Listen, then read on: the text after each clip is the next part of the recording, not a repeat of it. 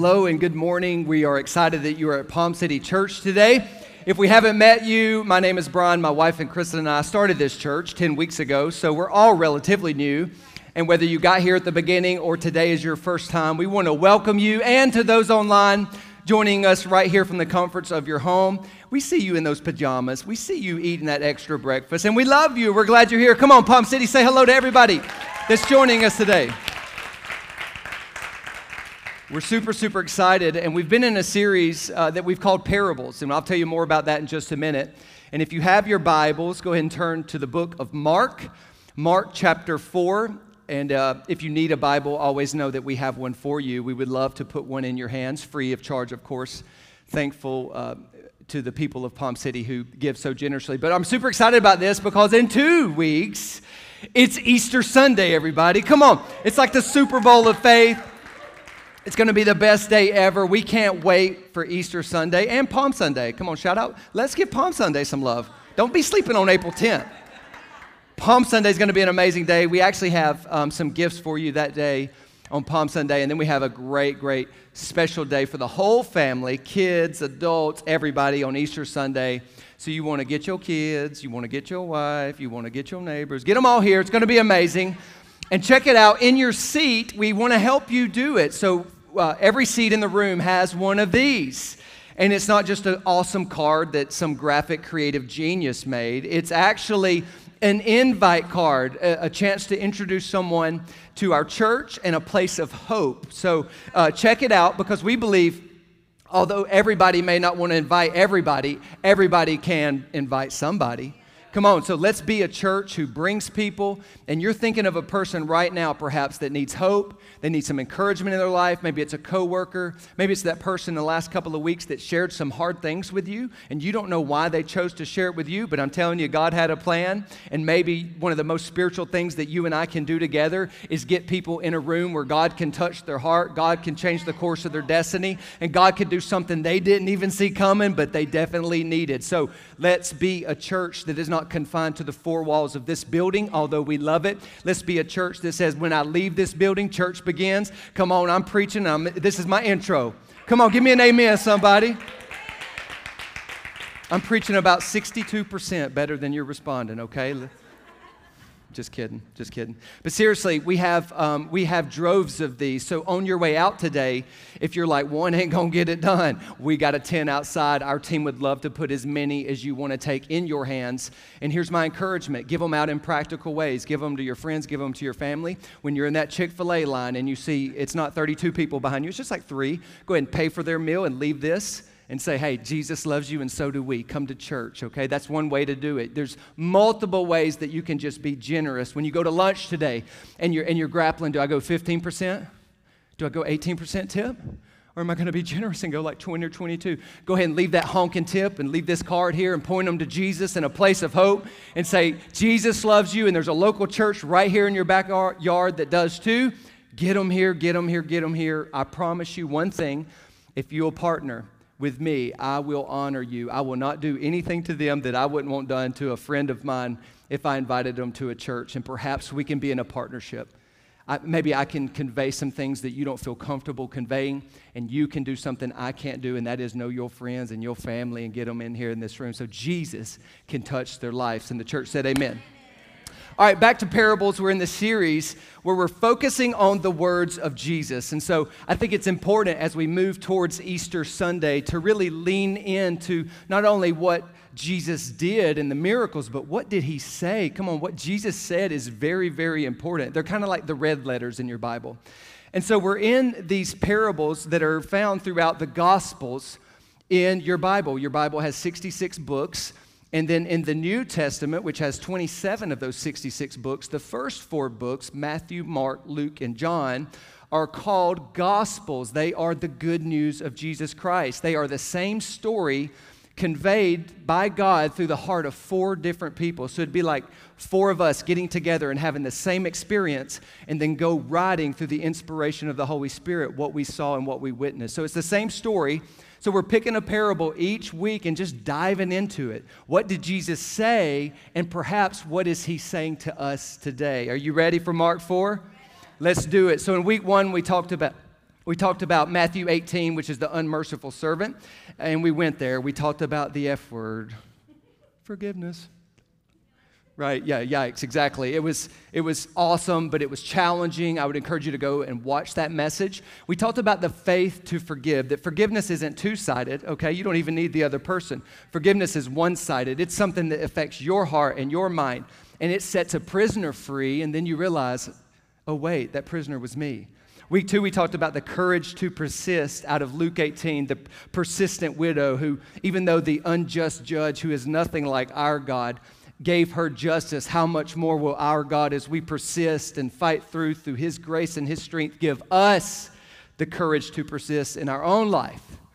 Today, in week three, we're going to talk about the ground to prepare. The ground to prepare. So, in Mark 4, you'll see uh, that Jesus talked a lot about those things. And really, Mark 13 t- or Matthew 13 tells us that Jesus always used stories and illustrations like these when speaking to the crowds. In fact, he never spoke to people without using a parable, and, and parables are important. So, Mark 4, verses 1 through 10, and then verses 13 through 20. I'm going to read them aloud. Follow along on the screen or in your paper Bible or on your iPhone, your device, and let's look into the scriptures today. Okay, here we go. Mark 4, verse 1. It says, Once again, Jesus began teaching by the lake shore a very large crowd gathered around him. So he got into a boat. Then he sat in the boat while all the people remained on the shore. He taught them by telling them many stories in the form of parables, such as this one. And here's the parable today. Verse 3 Listen, a farmer, which the King James Version would say a sower, so synonymous words there, a farmer or a sower, went out to plant some seed. As he scattered it across his field, some of the seed fell on a footpath, and the birds came and ate it. Other seed fell on shallow soil and with underlying rock. The seed sprouted quickly because the soil was shallow, but the plant soon wilted under the hot sun, and since it didn't have deep roots, it died. Other seed fell along the thorns that grew up and choked out the tender plants, so they produced no grain. Still, other seeds fell on fertile soil and they sprouted, grew, and produced a crop 30, 60, and even 100 times as much as had been planted. Then he said, Anyone with ears to hear should listen and understand. Anybody with ears today? My dad used to joke because I was, I was a big talker, big shock that I'm doing this now. He would say, uh, Hey, son, you've got two ears and one mouth. Let's try to use them proportionally. Anybody out there parenting? I'm still using it today. I'm still giving it today to my kids on a regular basis. But I love this part because he gives this parable, and you know Jesus' disciples. I mean, his crew was right there on the front row. They were shouting, That's good, Jesus. Mm, ta- amen, Pastor Jesus. Probably didn't call him Pastor Jesus, but Amen, that's so good. Oh, good word. Wow. You know, they were just shouting him down. But in verse 10, what's so funny to me about the Bible is it says, Later, when Jesus was alone with the 12 and with the others who were gathered around, they asked him, What, what did that mean? Right? How many times do we do that, right? You, sometimes you got to fake it till you make it. Okay, maybe I don't feel like I can raise my hand and worship because of what I did last night, but I'm just going to go ahead and lean in and engage in the presence and power of God and then know in my quiet time that God is still working on me, that I'm still a work in progress, and though I may not be where I want to be, I'm not where I used to be. I'm in process. I'm living a life of faith, and God is preparing the ground of my heart, and it's okay to fake it until I make it. Amen. Amen. That's a side message. Verse 13 Then Jesus said to them, because he's going to break down the parable, if you can't understand the meaning of this parable, how will you understand all the other parables? The farmer plants seed by taking God's word to others.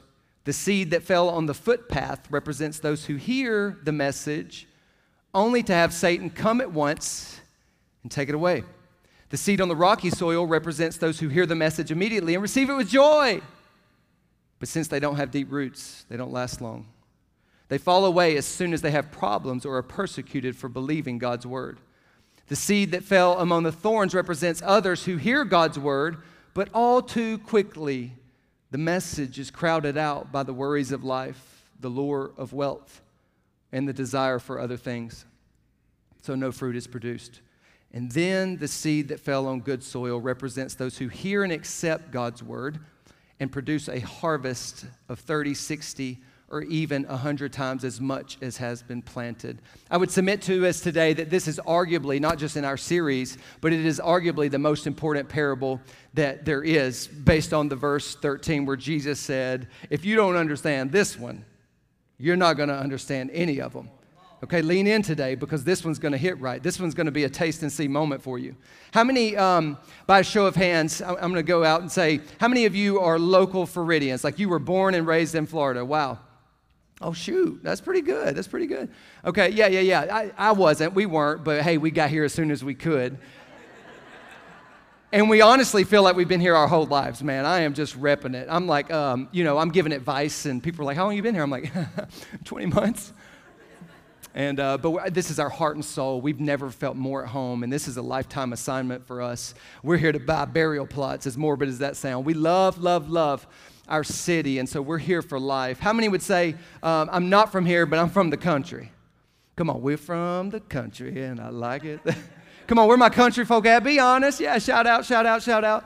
I, I'm from the country. I don't, I'm from nowhere, Alabama. I mean, Alabama's almost kind of nowhere, right? Like some of you are like, ah, oh, yeah.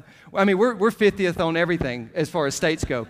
Uh, maybe Louisiana is, is just below us, but we're 49. No, no digs to our Cajun friends if they're in the room or watching online. We love you. But I grew up in the country in the middle of nowhere, Alabama, and uh, I grew up in a place called Corner, Alabama. Thea, you don't know about Corner.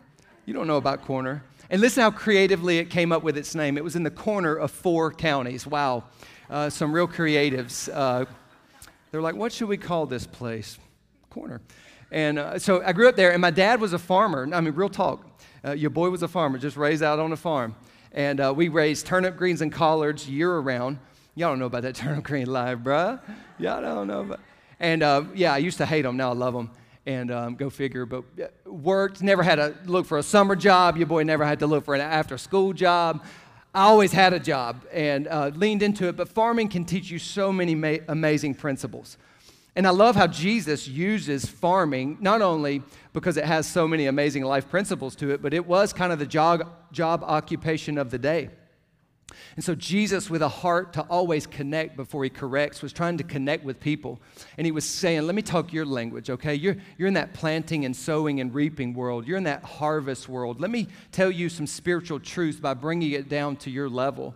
And that's exactly what Jesus did in this parable. And he talks about three things he talks about the seed, the sower, and the soil. The seed, what does the seed represent? The seed is God's word. If you want that extra extra, this parable is also found in Matthew 13 and Luke 8. So this is a parable that's in three of the four gospels. But in Luke 8 11, the Bible says the seed is God's word. How many are thankful for God's word?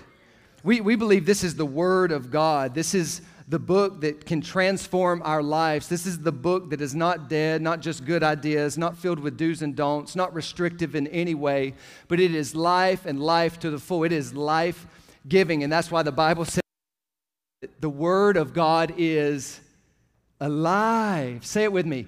It's alive and active, sharper, two edged sword, cutting between soul and spirit, between joint and marrow. It exposes the thoughts and attitudes of our hearts. So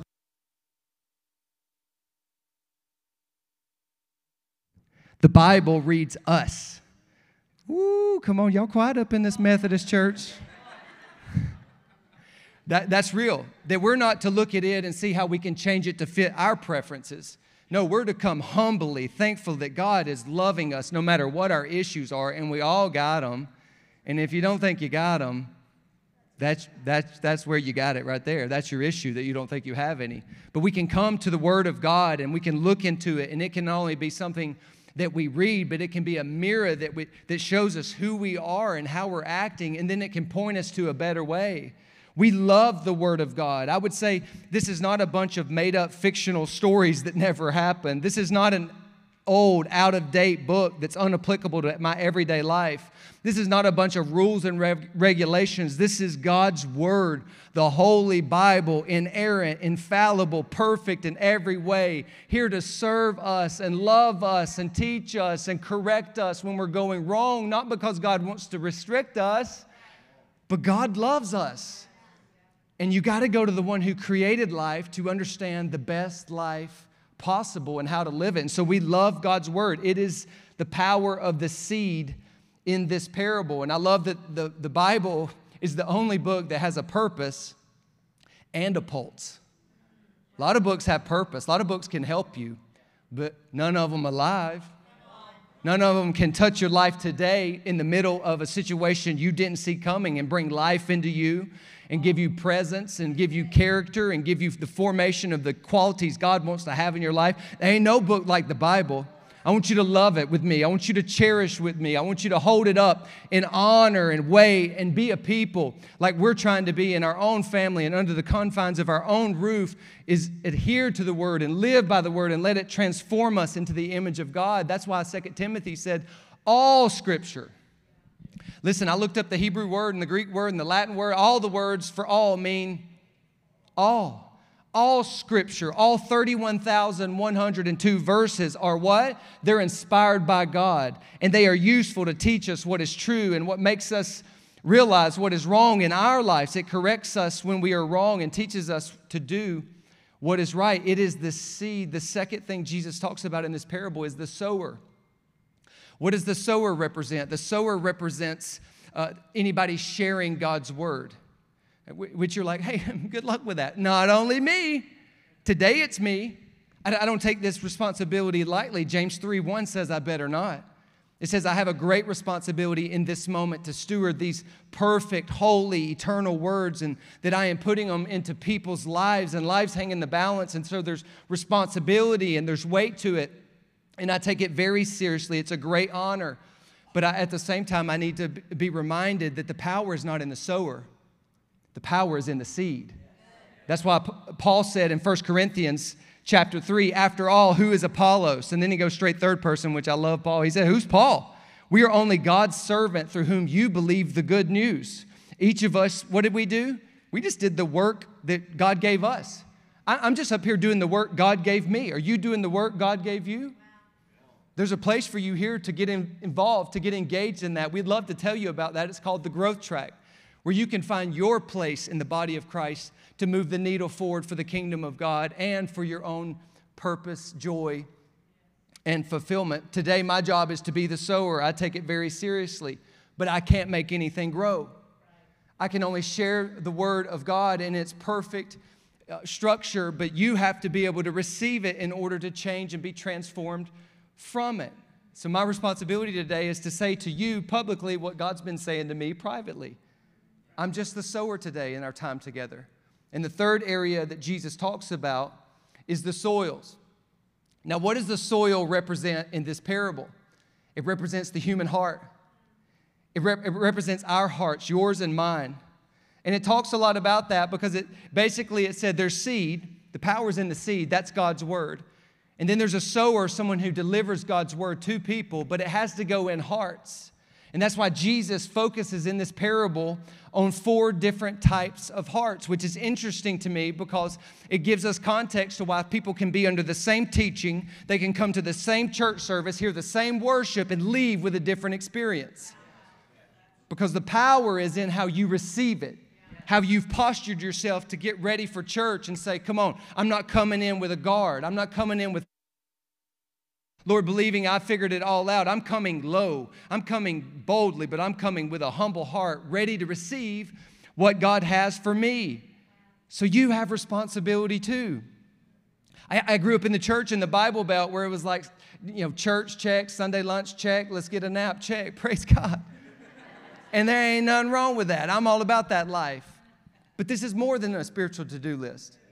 This has the power to change your life. That's why when you come to this environment, you should come to it differently, knowing that seed can come to my life. I can taste and see in a moment, and no matter what I'm facing, and no matter that things on paper didn't change in my life, I can be transformed by the renewing of my mind and the power of God's alive and perfect word that is discerning the thoughts and attitudes of my heart. I can be changed. And so Jesus spends most of his time talking about the four hearts, and that's what I want to do in our remaining time together today so that we can see where we are on this spectrum. Because at any given time, our heart is in one of these four conditions. Are you with me today? All right. So you got to see God's word, and you got the sower. Today it's me, but mom tonight tucking in the kids, it's you. Today it's me, but dad at the lunch conversation tomorrow, when it kind of takes a turn for the worst, it's you. The first one is, and I got a prop. Oh, the big reveal. The first heart Jesus mentions is what I'm calling the hard heart. That's a really heavy heart. This ground is where the soil is more like rocks than it is soil. And some of you today are here and your heart is in this condition. Your heart is hard. And God's dropping seed into your life, but it just can't find a place to take root. And that's what the Bible says in Mark 4 the seed that fell on the footpath represents those who hear the message only to have Satan come at once and take it away. And the footpath in Israel, they didn't have automobiles. the footpath was where they walked, and their feet compressed and compacted the ground. And so it was hard, and there was no way to penetrate it. And that's what Jesus was telling them. It's like the footpath, right? You, you, nobody plants things on the footpath. Why? Because it can't get through the exterior, it's too hard to receive. And when your heart is like this, the Bible says Satan takes the seed. I want to say it to you this way. It's strong, but I want to say it to you this way. Satan's robbing some of you. And you're even maybe aware of it, and you're letting him. One of the descriptions the Bible gives of Satan in John 10 is he is a thief. John 10 10, the thief's purpose, he's got one purpose to steal, kill, and destroy. And if he can't kill you and he can't destroy you because you love Jesus too much, he's going to try to steal what God's trying to do out of your life so that you don't move forward. I can't get them to turn back, but I can stop them from moving forward. I can get them just wrapped up in their shame, wrapped up in their yesterdays, or wrapped up in complacency and culture of Christianity, and they'll never move forward if I could just keep them hard enough on the outside that they never receive what I'm trying to do on the inside. And your hard heart allows Satan to rob you of the opportunity to receive God's word. But sometimes it's not all your fault. That maybe your heart is hard today on the outside because you've been in a hard season. Maybe your heart is hard on the outside today because you've been through some hard pain and some hard disappointments. There's been some things that happened to you. You really didn't have a chance to do anything but try and respond. And maybe you, you're here today and your heart is hard because you've been hurt by church. And in your mind, you've been hurt by God. He didn't answer the prayer in the way you thought He would answer. He didn't come through in the moment you thought He would come through, and it jaded you. You got a hard heart, and you've turned to other loves and other things to try and find that fulfillment, but only God can satisfy. You need to taste and see again. Maybe it's none of those things, but maybe you're just stubborn. Come on, where are my stubborn people at? You're stubborn, you ain't gonna raise your hand. that was funny. But maybe you're stubborn. Maybe you're just resistant to what God, because you know the change it's going to cause. You know the things you're going to have to give up. You can't go to the same websites anymore when God starts working in your heart. You can't do the same things anymore. You can't be one of the guys until you find the new group of guys in one of the Palm City City groups that are coming. You, may, maybe you're just resistant. It's a, or maybe it is the pain. Maybe it's a defense mechanism that says, I'd rather feel nothing than to feel pain like I've been experiencing. It's a hard, hurt heart and you know God is speaking to you and you know God has things for you, but because you can't figure it out or box God into your mind, which by the way, you don't want a God that fits into here, because it's not a God, it's a glorified version of yourself. But God is bigger than our thoughts. God's ways are not our ways. We have a God that wants to break the mold and penetrate our heart with His goodness and His word, but we got to fix the exterior, and it won't work when we have a hard heart. And I know it's tough, but I love you enough as a pastor, and for some of you, maybe your pastor, to tell you if you're in this place, you're in a tough place and a bad place. and that ultimately Satan's robbing you. But the good news I would have to let you know as well is there's no heart too hard for God. That if you're not dead, God's not done. Come on, there's something else God can do in your life if you just say, okay, this is where I am, can't do anything about it except my next best decision. I can ask God to come inside my heart and change it, and that's what He'll do.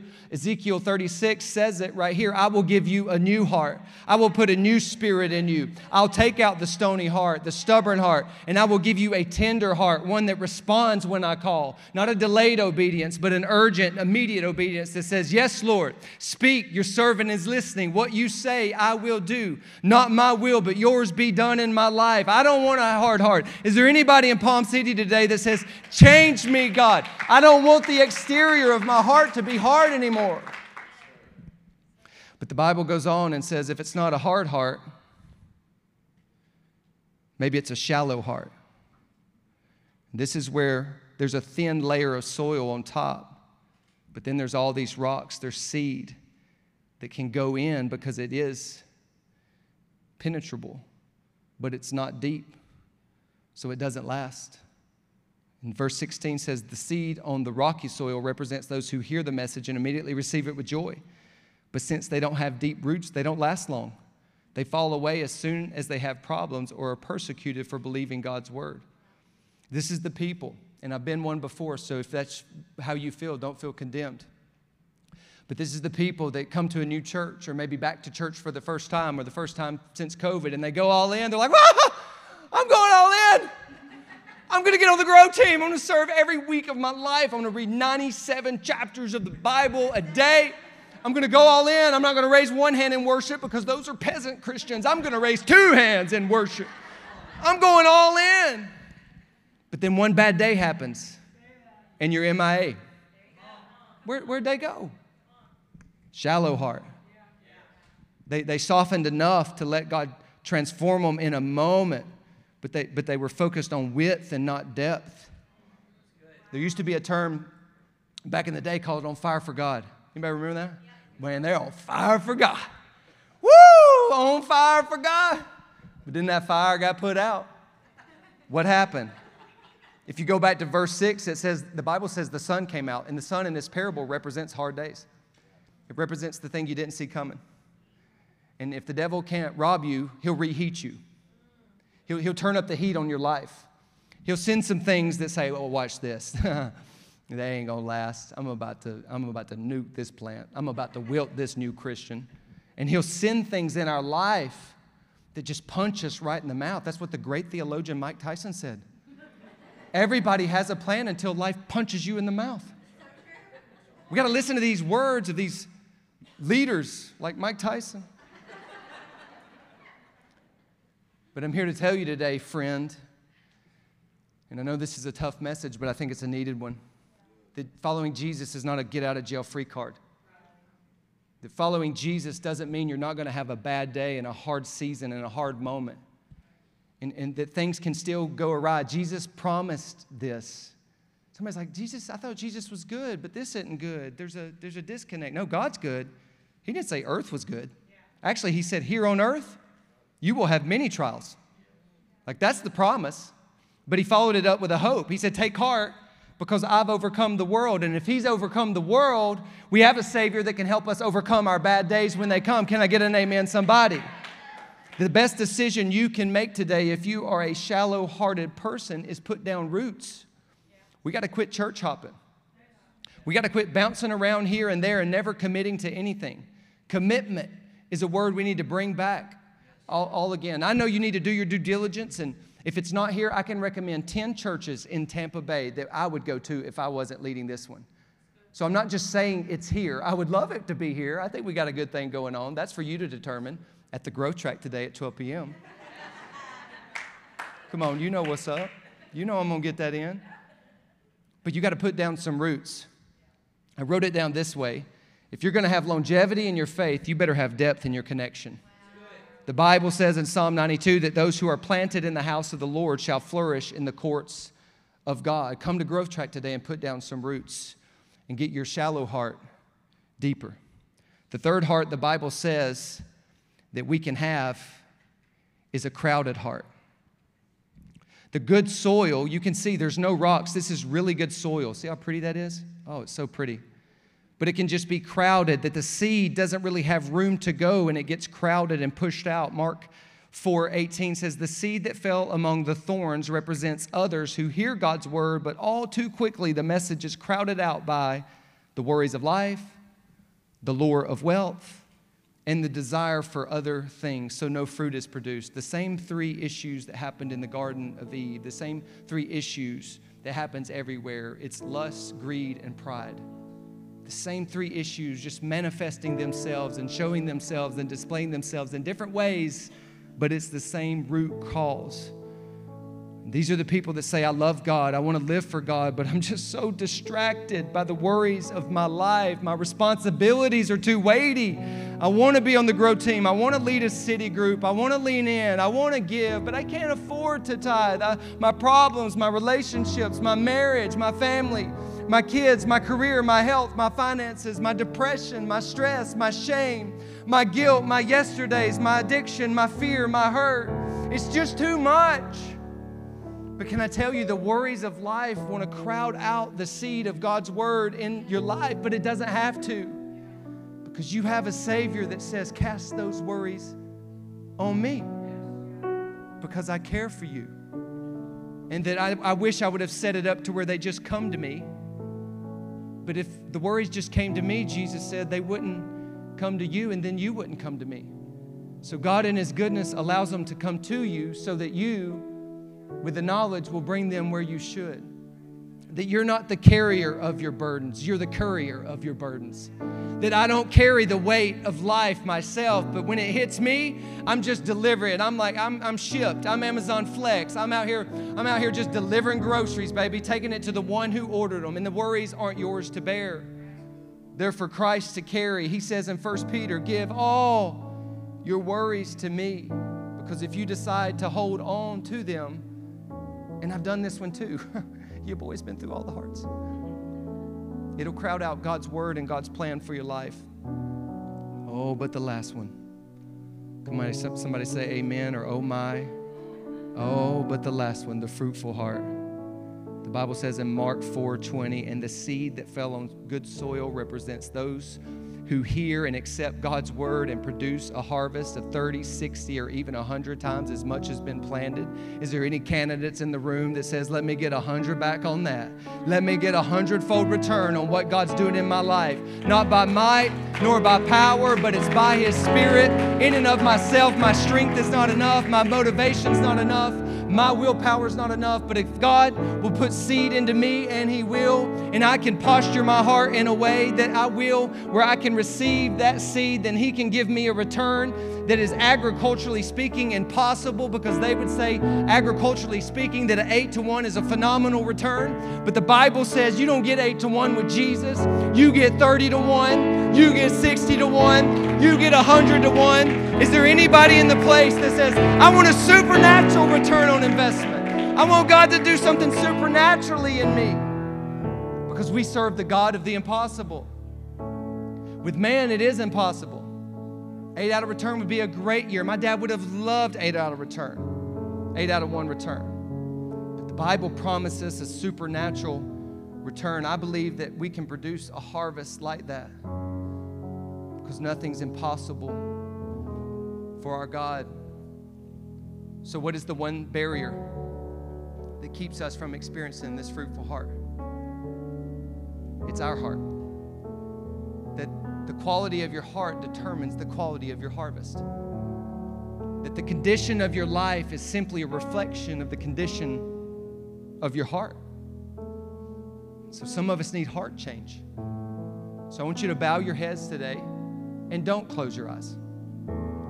And if you're comfortable, I want to put your hands in front of you, put them together, and I want you to hold your heart. Not your neighbor's heart, not the heart you feel like you should have, but the heart you know you do have. Do you have a hard heart today? Has the disappointments of life and the pain of yesterday and the shame of your bad choices and poor decisions? Have they hardened your heart? Have they, have they, have they jaded you from ever being eligible or a candidate for the grace of God? I would encourage you today, if that's you, there's no heart too hard for the love of God. Do you have a shallow heart today? Is that the heart you're holding? Where, where your relationship with God is existing, but it just has no depth. And that's why it has no consistency. Because you, you do things on the outside, but you never let the word go deep into your heart to really transform you with a renewal and a supernatural power that is not outside in, it's inside out. Do you have a crowded heart today where you love Jesus and the soil of your heart is pure and it's sincere and it's ready for God to do a great work, but you've just got some other things in there, some weeds that are crowding out. Maybe it's your finances, it's your kid's schedule, it's just some things that you've put on par and, and considered equal with church and God and, and the Holy Spirit in your life. And God's reminding you today there is none equal with me. If I'm not God of all, I'm not God at all. Is your heart crowded today?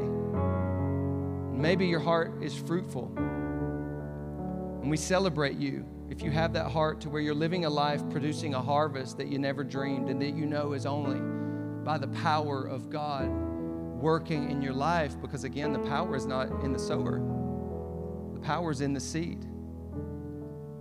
But whether you have a hard heart, a crowded heart, a shallow heart, God wants to give you a God heart. And He can do that by you accepting Jesus as your Lord and Savior. So I'm going to give you an opportunity to do that. I'm not going to call anyone out. I'm not going to embarrass you. There's a place for that. There's a place to take a next step and go public with your faith. We'll tell you more about that in just a minute. But this is a private decision between you and God. That, that your spouse can't get you right with God, that your friend group, that your good works, that your effort to be a good person, it's not enough. You need a Savior. You need forgiveness of sins. You need God to do the supernatural work of giving you a new nature and a new life. And maybe you've made that decision before, maybe you've never made that decision at all, but today you want to make it. And I'm not playing games. I'm going to count to three, and I want you to raise your hand in boldness today. If that's you, you say, Pastor Brian, I have a hard heart. I don't know what happened but I've let things change me. Uh, I, I, don't have a hard heart, but it's shallow. There's no depth to me, and I'm ready to go deeper. I'm ready to put down roots in Christ and really live this life in private as much as I am in public. And maybe it's a crowded heart to where I'm making some changes in my priorities, I'm making some adjustments, and I'm ready to give God my life fully and completely. Come on, raise your hand right now if that's you. And I want to pray for you. You can slip it up, you can slip it right back down. I want to lead you in a prayer that's making Jesus the Lord and Savior of your life. Yeah, I see you. Awesome. It's great. There's no condemnation for those in Christ. I've made this decision. People in this room have made this decision. We may just have got here a little bit earlier. Today, you know it's the day of salvation for you, and you need to make this decision. And I'm going to help you with it by giving you some words that you can pray from guess where? Your heart. Straight to heaven. So you can't repeat them and not be sincere because there's no power in that. But if you're sincere, the Bible says there is one name under heaven through which all men should be saved, and his name is Jesus, and he loves you. Pray this prayer to him Jesus, today I give you my heart. And today I'm asking you to give me a new one. I give you my shame, my problems, my past, my yesterday, my today and my tomorrow. I'm going to be a soft hearted Christian. I'm going to be an open Christian, open to your will, even if it's different than my will. Today, I thank you for saving me. I thank you for dying on the cross for me. And I give you my life wholly and completely today in the mighty name of Jesus. Father, I pray for every person here today, God, for the person who has a hard heart God, today begin to soften their heart for the person who has a crowded heart. Help them to have a focused heart. Help them to prioritize what really matters in life because the time is now and the time is urgent.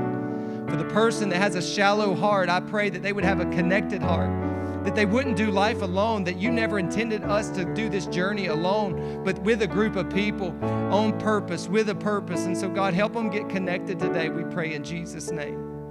And for all of us, no matter where we find ourselves on that spectrum, we open our heart to you. And we ask you to do a new work in us. We want to see it, we want to live it. We're here for it. Have your way in our lives, we pray in the mighty name of Jesus. And the Palm City family said a big amen. Come on, let's clap and celebrate every life change. Come on, lives are being changed in the name of Jesus.